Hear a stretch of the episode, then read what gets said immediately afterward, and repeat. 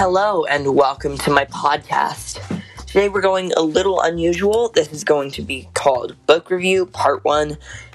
We're definitely going to have a couple thousand parts of these book review episodes, so I might just name them about or after the uh, books that we're going to be reviewing. Um, thank you for listening. Let's dive right in.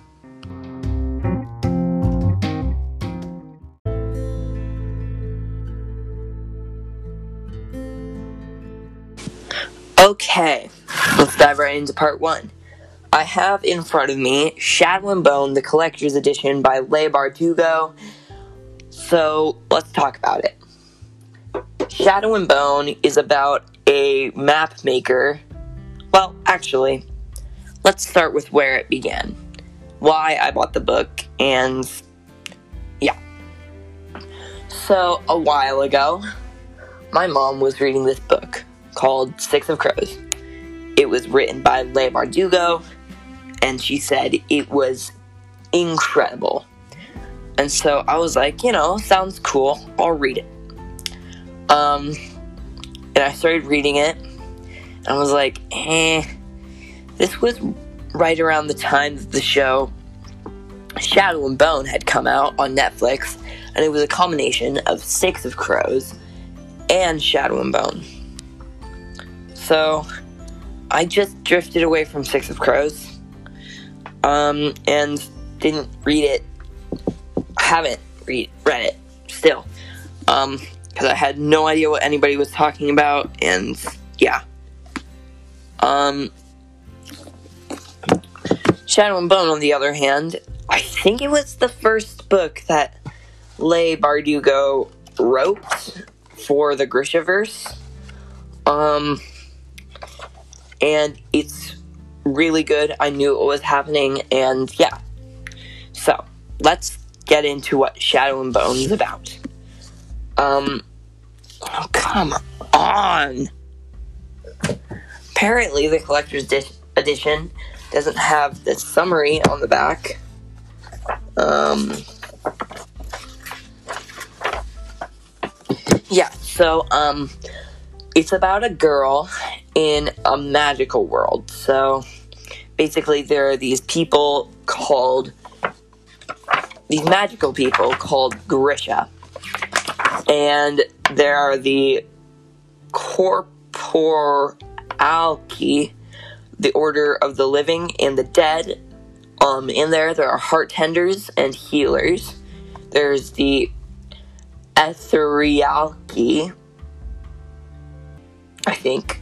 Um, the Order of Summoners, there's Squallers, and Fury, and Tide Makers, and then there's Materialki, the Order of Fabricators, and in there is Durasts and Alkemi. Um, you usually hear um them called either the Corporalki are usually called heart tenders and healers because, you know, they're heart tenders and healers. But the Etherealki, they're usually called summoners and aren't called squallers, Inferni, or tide makers. The Materialki, the order of fabricators, they're usually called fabricators. Just because they are fabricators. So, um, it's about this girl. She's an orphan and she lives in this house with a she she lives in an orphanage with a man who um is very rich and wishes to give children homes. And so children are tested at a young age to see if they're Grisha. And she was tested she came up negative. And so she also really likes this boy who she's been hanging out with at the orphanage. And they go on to be soldiers in the Grisha military together. The, uh, oh, what's it called? The first army? The second army? The first. I think it's the first army. Um, And basically, they're walking towards this thing called the Shadowfold. This is where the book begins, um, past the intro. Uh, so they're walking towards this thing called the Shadowfold. I don't think I remember why, but they were gonna. Yeah, she's a map maker, and she was making maps at the camp just below the Shadowfold. She was gonna go into the Shadowfold the next day. Um, she didn't know what it was like. The Shadowfold is mysterious. It's just a dark veil between. Uh, let's see. I have the map of the universe or the Grishaverse here somewhere. Uh, mm, ah, there. The Shadowfold is called the Unsea. Um, it divides Fjerda um, and Shu Han from uh, Oh yeah, okay. So, never mind. Just one sec. Um Ravka, Fjerda, and Shu Han are divided into two pieces because of the Shadowfold. There's the western side, which holds Tsibeya, Permafrost, Ravaka, um, well, most of Ravaka and most of Shu Han. It also holds Os Alta, the capital of Ravaka, and it also heard, holds Kribirsk, a town in Ravaka, which is where she is right now. And so she's about to cross over the Shadow Fold. She's making maps, you know, and yeah, she goes to bed with all the other soldiers. The next day, next day, they go over the unsea. The unsea, man, it is just dark. No sounds, just the sound of wind against the sand skiffs coming from the summoners. Sand skiffs are basically boats for sand, like kind of boats, except except for the underside is a sled, basically. And so they're going across, you know, fine day in the Shadowfold, and then they hear the flapping of wings. Gets closer. Flapping starts to circle them. And then they saw it. The Volcra. Can't explain what they look like The author does explain it somewhere in here, but I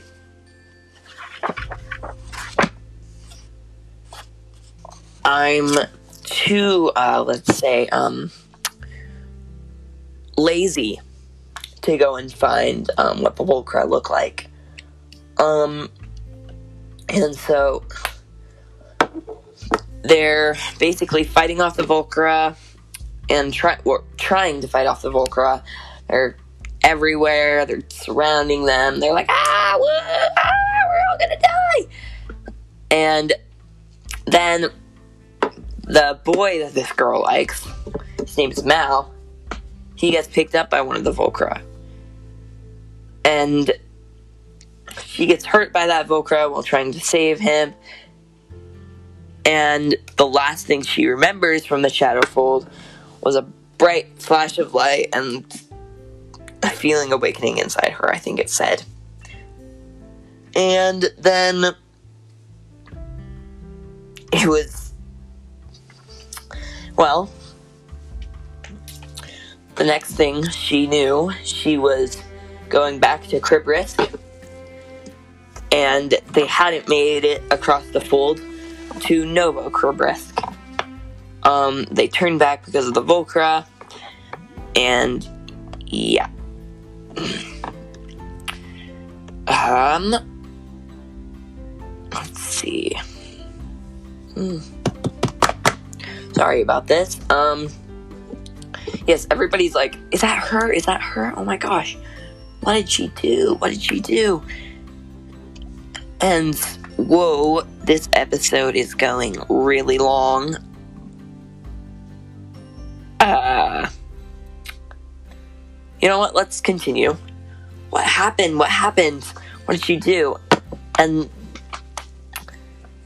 she is isolated for a little bit in the jail, the camp jail, and then she goes straight from the jail to the Darkling's tent.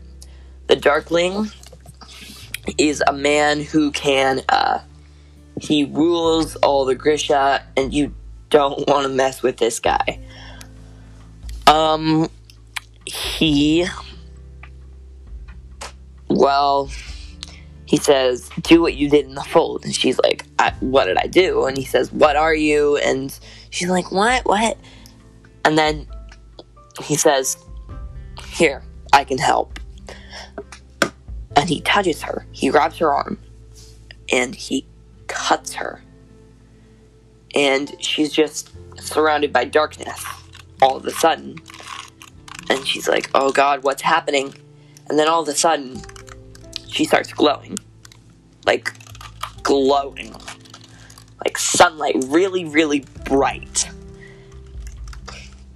And, like, the Darkling's like, oh my god, oh my god, we're saved. And she's like, what the, what, what's going on? What's going on?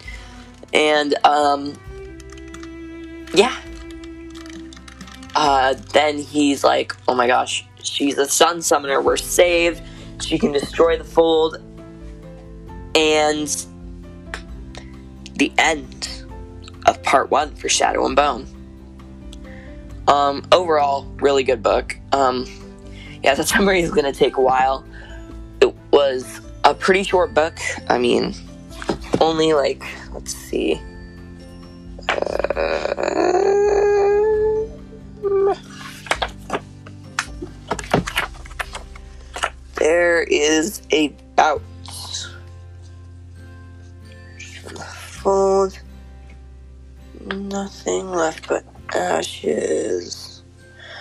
356 pages. Yeah, so pretty short. Um, fun read. It was very incredible. And I'm not give, gonna give away the end, of course. I'll give away the end later. Thank you for listening. I'll see y'all in part two, which is going to be about, let's see, Ready Player One. How about that? Thank you for listening.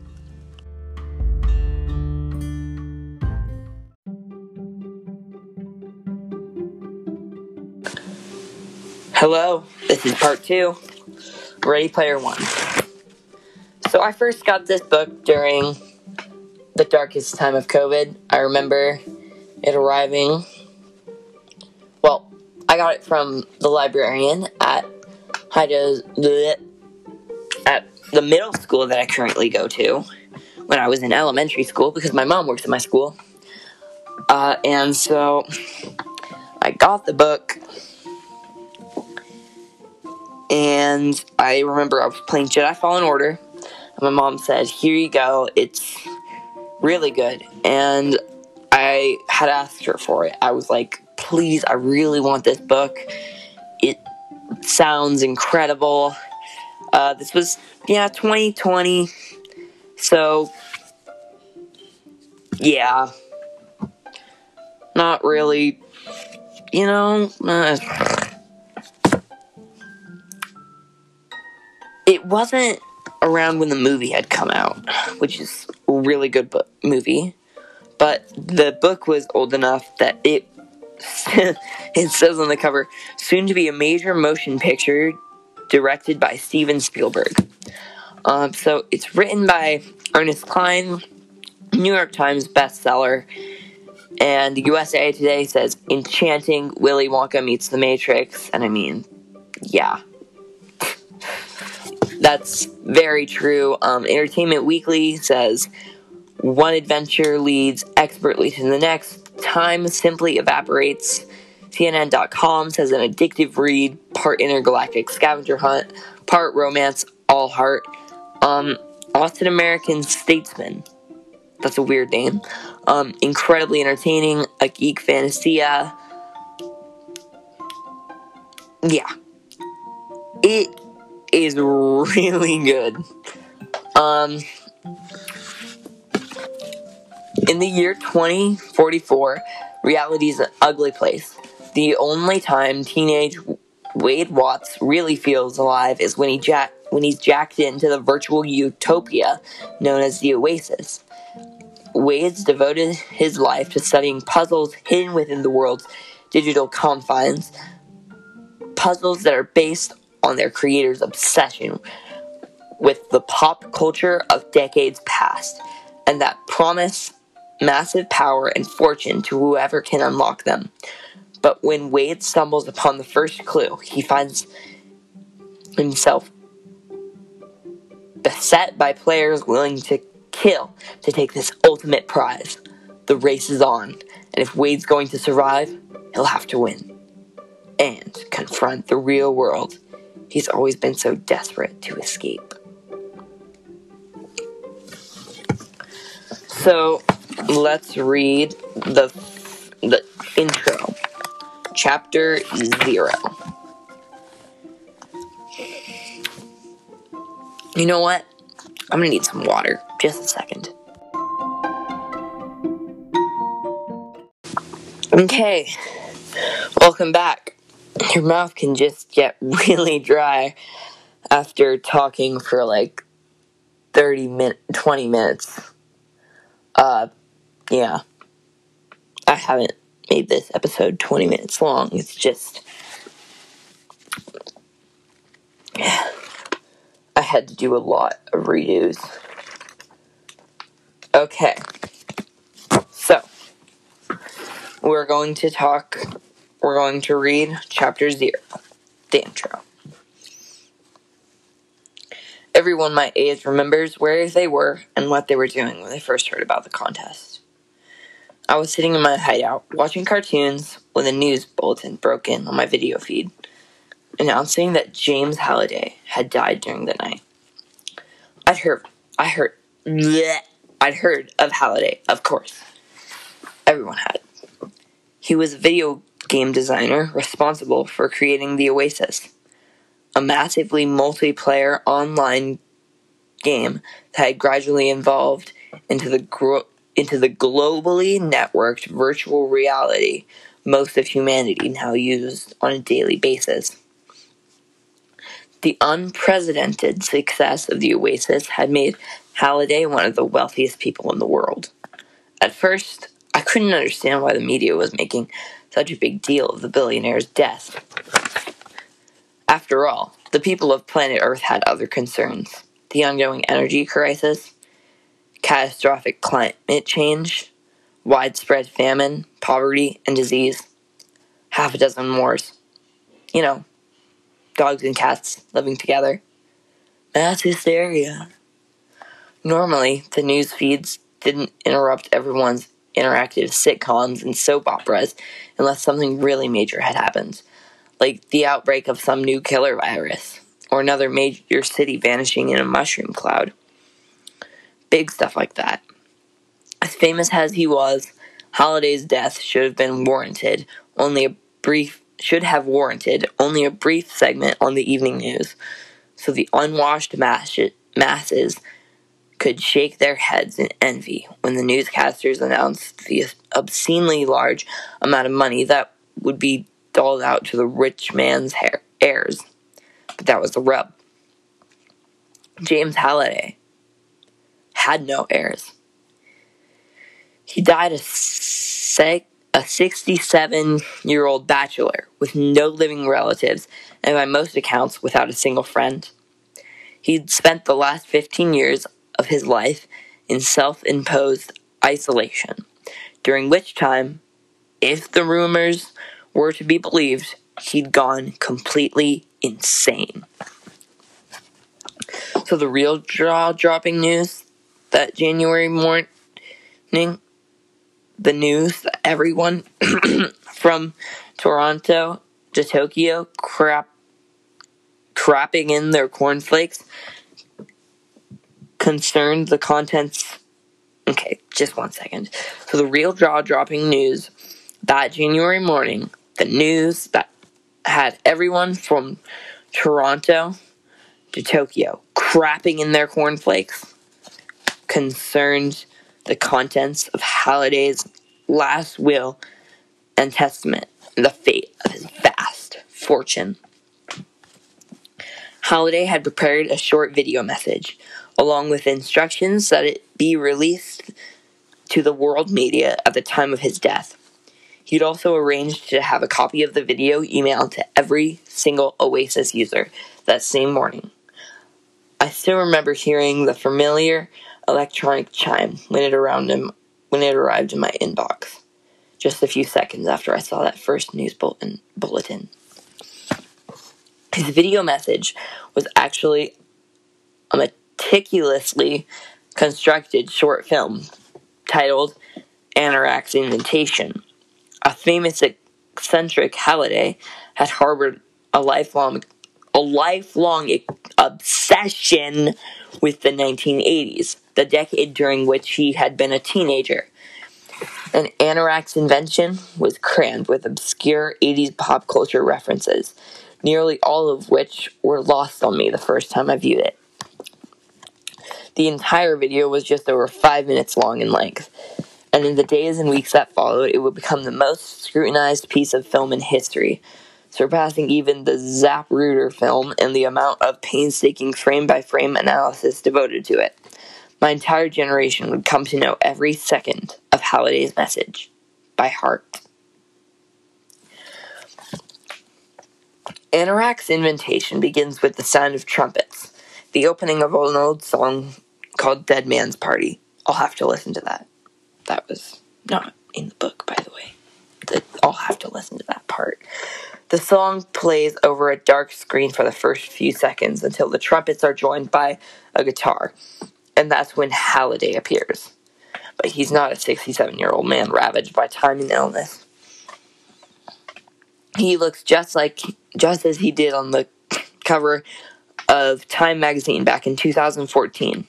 A tall, thin, healthy man in his early 40s, 40s with unkept hair and his trademark horn-rimmed, horn-rimmed horn-rimmed eyeglasses He's also wearing the same clothing he wore in the Time cover photo faded jeans and a vintage Space Invaders t shirt. Halliday is a high, at a high school dance being held in the large, a large gymnasium. He's surrounded by teenagers whose clothing, hairstyles, and dance moves all indicate the period is the late 1980s. And then there's a reference mark at the bottom of the page there's another reference mark that says, Careful analysis of this scene ref- reveals that all of the teenagers behind Halliday are actually extras from various John Hughes team films who have been digitally cut, digitally cut and pasted into the photo. Halliday is dancing too, something no one ever saw him do in real life. Grinning maniacally, he, spent, he spins in rapid circles, swinging his arms and head in time with the song flawlessly cycling through several signature 80s dance moves. But Halliday has no dance partner. He is, as the saying goes, dancing with himself. A few lines of text appear briefly at the lower left hand corner of the screen, listing the name of the band, the song's title, the record label, and the year of release, as if this were an old music video airing on MTV. Oingo Boingo, Dead Man's Party, MCA Records, 1985. When the lyrics kick in, Halliday begins to lip sync along, still gyrating. All dressed up, nowhere to go, walking with a dead man over my shoulder. Don't run away, it's only me. He abruptly stops dancing and makes a cutting motion with his right hand, silencing the music. At the same moment, the dancers in the gymnasium behind him vanish, and the scene around him suddenly changes. Halliday now stands at the front of a parlor next to an open casket. casket. His surroundings are actually from a scene in the 1989 film Heathers. Halliday appears to have digitally recreated the funeral parlor set and then inserted himself into it. A second, much older Halliday lies inside the casket. His body emaciated and ravaged by cancer. Shiny quarters cover each of his eyelids. And then there's the little cross, and there's the little cross again at the bottom of the page. High resolution scrutiny reveals that both quarters were minted in 1984. The younger Halliday gazes down at the corp- corpse of his older self with mock sadness, then turns to address the assembled mourners. And then there's a double cross. And then at the big bottom of the page, there's another double cross. Man, there's a lot of references in this first part. The mourners are actually all actors and extras from the same funeral scene Heathers. Winona Ryder and Christian Slater are very, are clearly visible in the audience, sitting near the back. Halliday snaps his fingers and a scroll appears in his right hand. He opens it with a flourish and, then, and it unfurls to the floor, unraveling down the aisle in front of him. He breaks the fourth wall, addressing the viewer, and begins to read. I, James Donovan Halliday, being of sound mind and disposing memory, do hereby make, publish, and declare this instrument to be my last will and testament, hereby revoking any and all wills, codicils by me at any time heretofore made. He continues reading faster and faster, plowing through several more paragraphs leaves legalese until he's speaking so rapidly that the words are unintelligible. Then he stops abruptly. Forget it, he says even at that speed. It would take me a month to read the whole thing. Sad to say, I don't have that kind of time. He drops the scroll, and it vanishes in a shower of gold dust. Let me just give you the highlights. Funeral parlor vanishes, and the scene changes once again. Halliday now stands in front of an immersive bank vault door. My entire estate, including a controlling share, of stock in my company, Gregarious Simulation Systems, is to be placed in escrow until such time as a single condition I have set forth in my will is met. The first individual to meet that condition will inherit my entire fortune, currently valued in excess of $240 billion. The vault door swings open and Halliday walks inside. The interior of the vault is enormous, enormous, and it contains a huge stack of gold bars, roughly the roughly the size of a large house. Here's the dough I'm putting up for grabs, Halliday says, grinning broadly. What the hell? You can't take it with you, right? Halliday leans against the stack of gold bars, and the camera pulls in tight on his face. Now I'm sure you're wondering, what do you have to do to get your hands on all this moolah? Well, hold your horses, kids. I'm getting to that. He pauses dramatically, his expression changing to that about of a child about to reveal a big secret. Halliday snaps his fingers again, and the vault disappears. In the same instant, Halliday shrinks and morphs into a small boy, wearing brown corduroys and a faded Muppet Show t-shirt. Halliday now looks exactly as he did in a school photo taken in 1980 when he was eight years old. The young Halliday stands in a cluttered living room with burnt orange carpeting, wood paneled walls, and a kitschy late 70s de- decor. A 21 inch Zenith television sits nearby, with an Atari 2600 game console hooked up to it. This was the first video game system I ever owned, Halliday says, now in a childish voice. An Atari 2600. I got it for Christmas in 1979. He plops down in front of the Atari, picks up a joystick, and begins to play. My favorite game was this one, he says, nodding at the TV screen where a small square is traveling through a series of simple mazes. It was called Adventure. Like many of the early video games, Adventure was designed and programmed by just one person. But back then, Atari refused to give its programmers credit for their bu- for their work, so the name of the game's creators didn't actually appear anywhere on the packaging. On TV screen, we see Halliday use a sword to slay a red dragon, although due to the game's crude low resolution graphics, this looks more like a square using an arrow to stab a deformed duck. So the guy who created Adventure, a man named Warren Robinett, decided to hide his name inside the game his, itself. He hid a key in one of the game's labyrinths. If you found this key, a small pixel-sized gray dot, you could use it to enter a secret room where Robinett had hidden his name. On the TV, Halliday guides his square protagonist into the game's secret room, where the words created by Warren Robinett appear in the center of the screen. This, Halliday says, pointing to the screen with genuine reverence, was the very first video game Easter egg. Robinett hid it inside the game's code without telling a soul. And Atari manufactured it and shipped Adventure all over the world without knowing about the secret room. They didn't find about they didn't find out about the egg's existence until a few months later, when kids all over the world began to discover it. I was one of those kids, and finding Robinett's Easter egg the first time was one of the coolest video game experiences of my life. The young Halliday drops his joystick and stands. As he does, the living room fades away, and the scene shifts again. Halliday now stands in a dim cavern where light from unseen torches flickers off the damp walls. In the same instant, Halliday's experience also changes once again as he morphs into his famous Oasis avatar, Anorak, a tall robed wizard with a slightly more handsome version of the adult Halliday's face, minus the eyeglasses.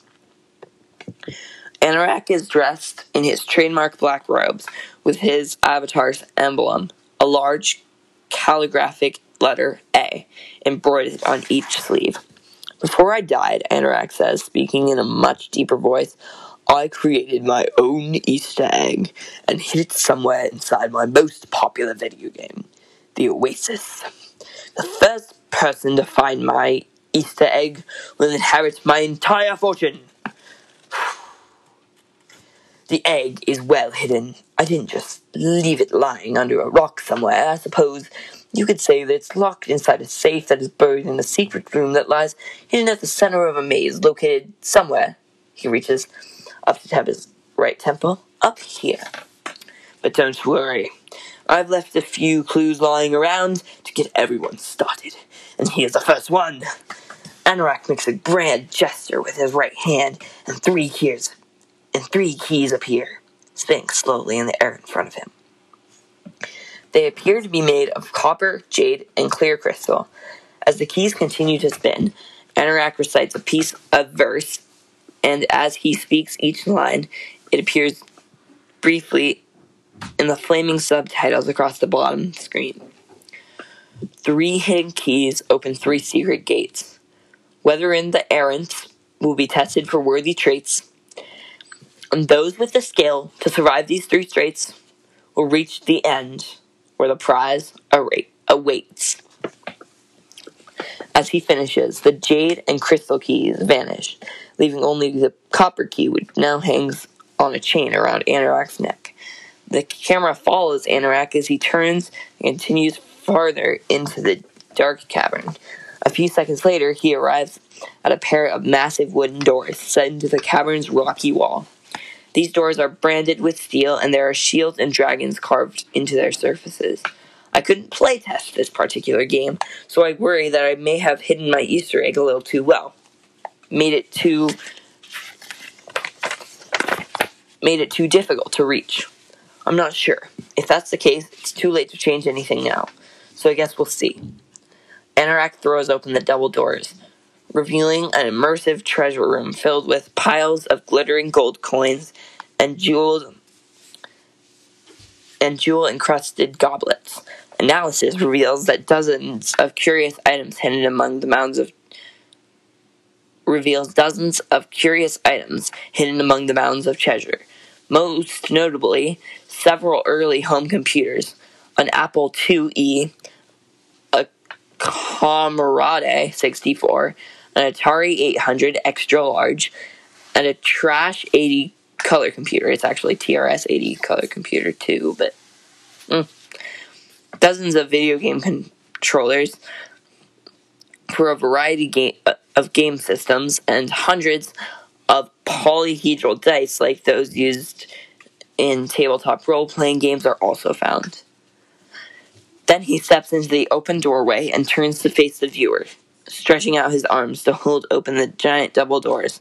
A freeze frame of this scene appears nearly identical to a painting by Jeff Easley that appeared on the cover of the Dungeon Master's Guide, a Dungeons and Dragons rulebook published in 1983. So without further ado, Anorak announces, Let the hunt for Halliday's Easter egg begin! Then he vanishes in a flash of light, leaving the viewer to gaze through the open doorway at the glittering mounds of treasure that lay below, beyond. Then the screen fades to black. At the end of the video, Halliday included a link to his personal website, which has changed, which had changed drastically on the morning of his death.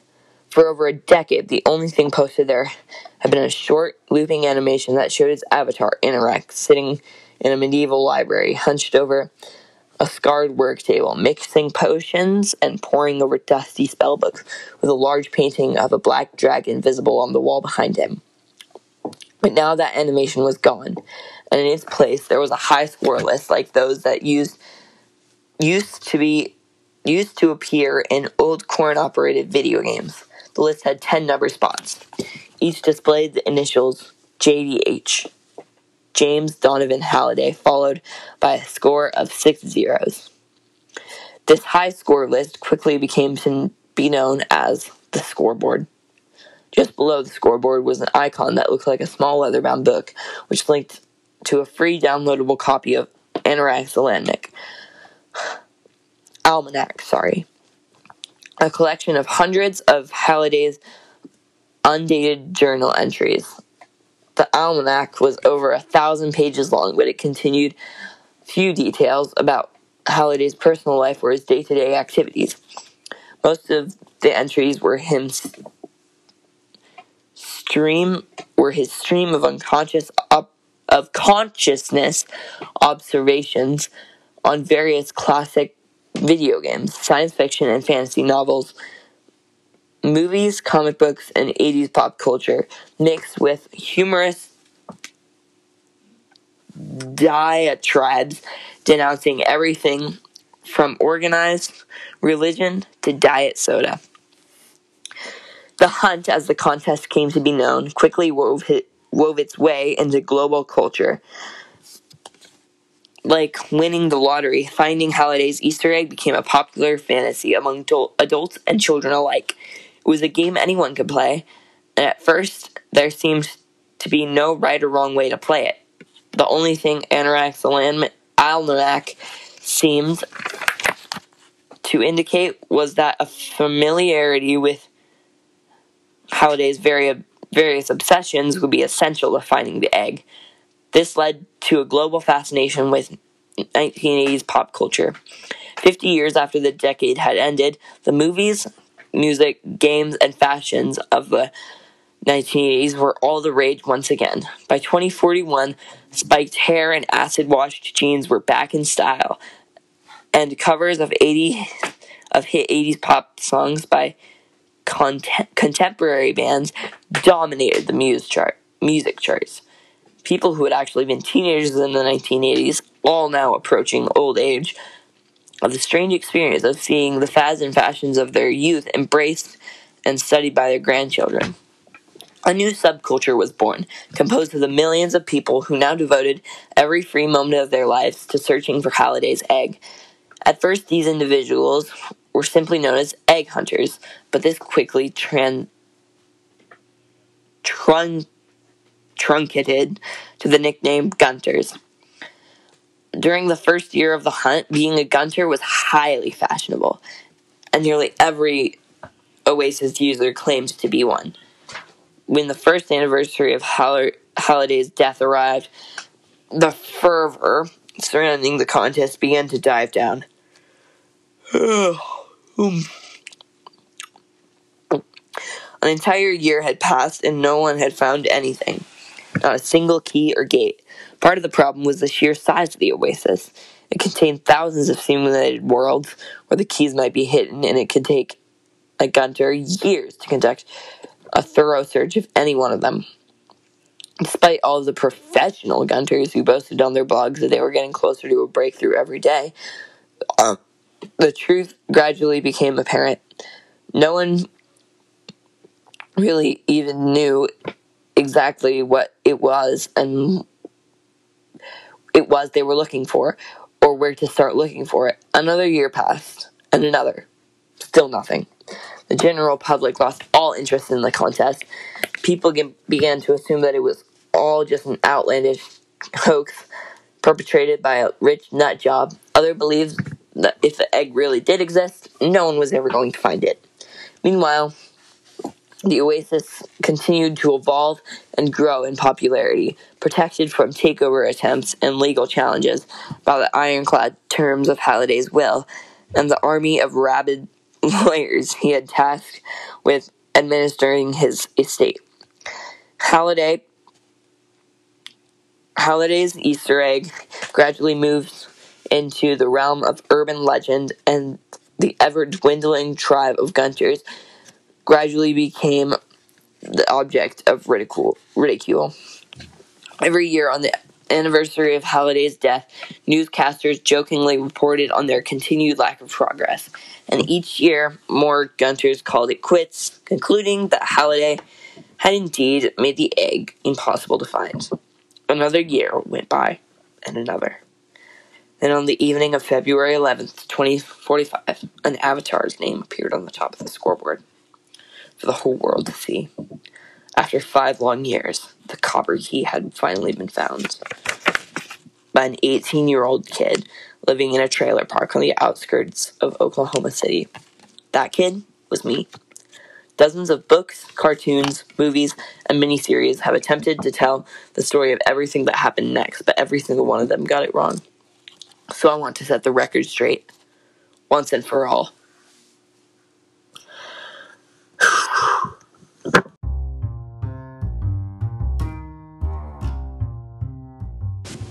Thank you for listening to the episode. My mouth hurts and my throat is dry. My mouth is also dry. That was a lot of talking. I feel bad for people who make like one hour podcasts. That would really suck. Um, yeah. Thanks for listening. I poured my heart into this one. Uh, see you guys next time. Thank you. Bye.